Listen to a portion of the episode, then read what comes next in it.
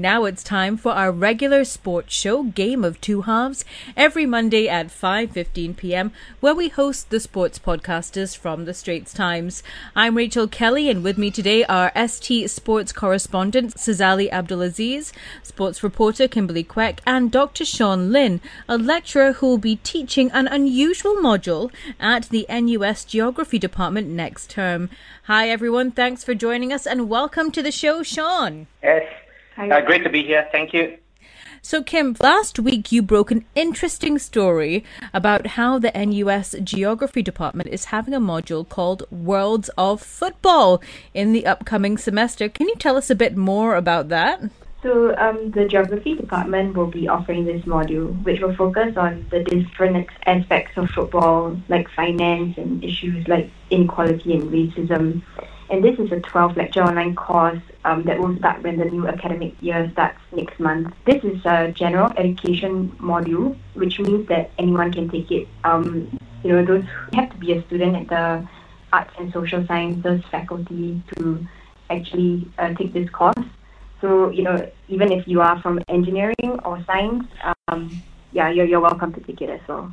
So, Shaun, maybe you can tell us why did NUS come up with this idea and what does the department hope to achieve? I think the, the main aim is to make geography more appealing to a wider segment of the uh, student population within NUS. Uh, we, I mean, most most departments, we, we have an uh, obligation to, to create um, and offer modules on, on, on general education components, uh, be it Singapore studies or, or under human cultures uh, pillars. So the Department of Geography sees these as a good opportunity using a very uh, popular uh, topic uh, such as football, not just in Singapore, but worldwide, to reach out to the NUS masses.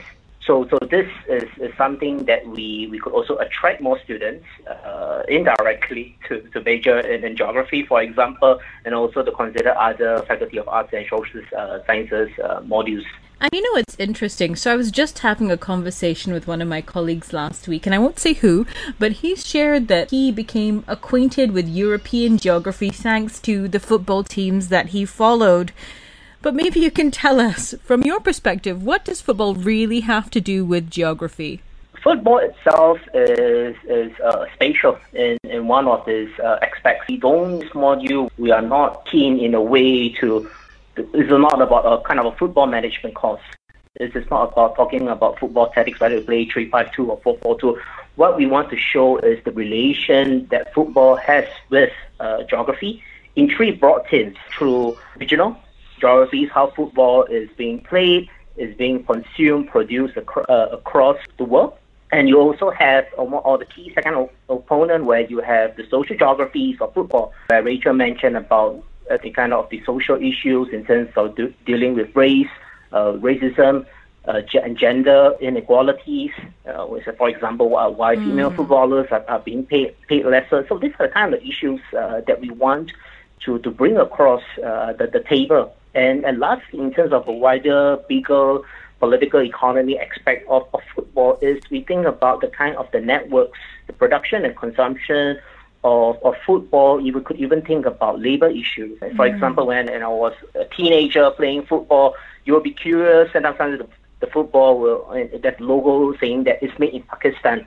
It, it keeps you uh, thinking that you know, it's not just about things on the pitch, but how it could be linked to wider workplaces. And in, in terms of how uh, mega events could come together in terms of the World Cup, and also in terms of how finance uh, mm-hmm. huge amounts of capital that could shape, for example, the English Premier League, or even the lack of capital that we see happening across, uh, for example, in Europe in the lower leagues.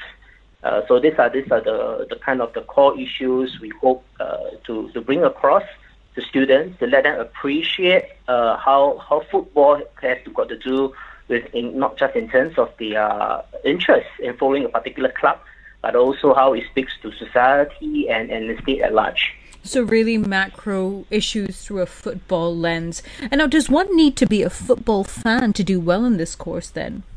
Uh, no, no, definitely, definitely not. As Rachel pointed out, that even non uh, non faculty of arts and social science students can can take this. This is a this is a module that is open across to different faculties. So if you have the points to, to bid for the module, you you will qualify to, to, to take it. But in, in a sense, if you are a football fan, of, uh, uh, you could be uh, maybe more inclined to find out more to try to do well in the course. But even if you're not a football fan, the things that we're going to be taught, where we try to educate the students, uh, it's not just football per se.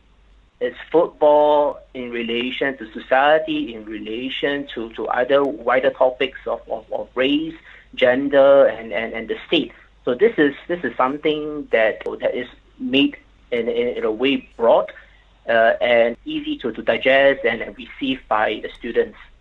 Are you a big football fan, Shaun? Uh, yes, I have to confess I'm a Liverpool football fan. Club. Oh, Liverpool, I see. So good year for you. Do you wish that you would have this course when you were at university then? Yes, in fact, actually, most of my schoolmates back then, when we were undergraduates uh, from uh, 07 to, to 2011, uh, they were talking to me or at or Facebook or messages that how come this course was not offered in, in the past? It came too late.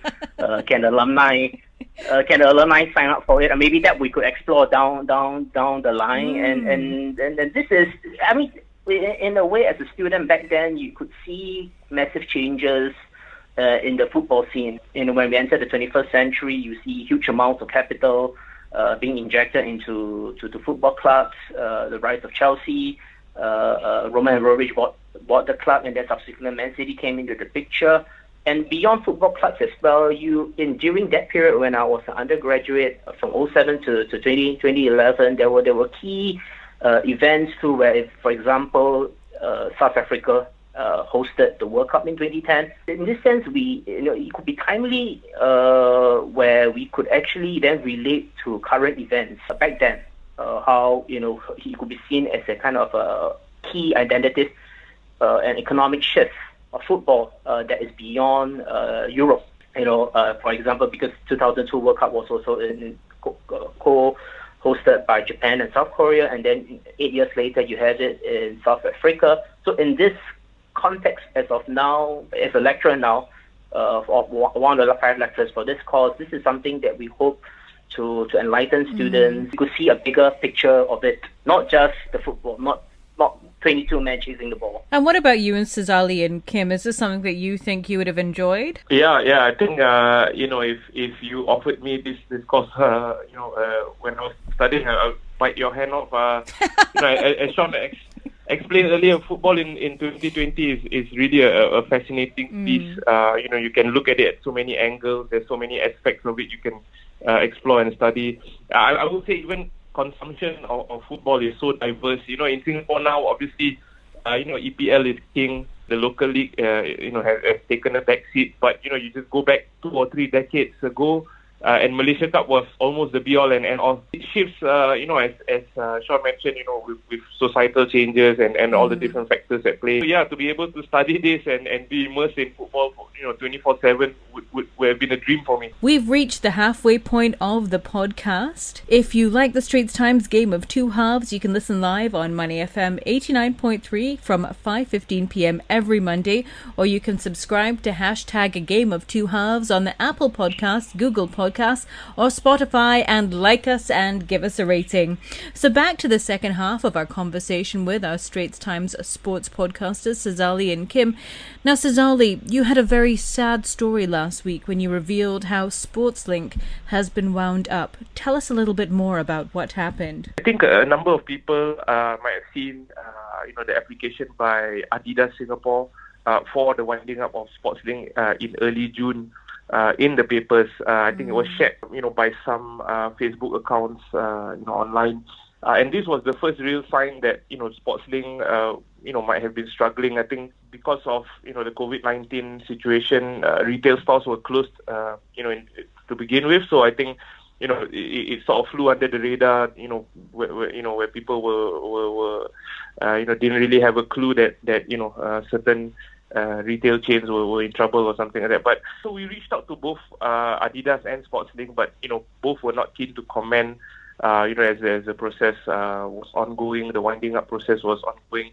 Uh, but after the company was, uh, you know, officially liquidated on, on July the third, uh, I was able to get in touch with uh, the liquidator appointed by the High Court, and he, and he confirmed you know Sportslink's troubles, uh, and you know he said they owed debts to uh, a substantial number of creditors, which include obviously Adidas, um, as uh, well as even staff who were owed uh, a month's uh, salary. And uh, we've since learned that you know the, the debt to Adidas is almost um, a million dollars uh, Singapore dollars, and and you know the total debt to all the creditors is reported to be over three million Sing dollars. So you know it's it's quite sad to see a a, a, brand that's synonymous with so many Singaporeans, uh, you know, sort sort of you know uh, be in deep trouble like this. Well, thank you for that date and recap of that breaking story, Sazali. Well, there goes the final whistle of our sports discussion for the week. We hope that you've enjoyed listening to us and thank you once again, Shaun Sazali and Kim. It's been absolutely wonderful having you with us on the line. Thanks, Rachel.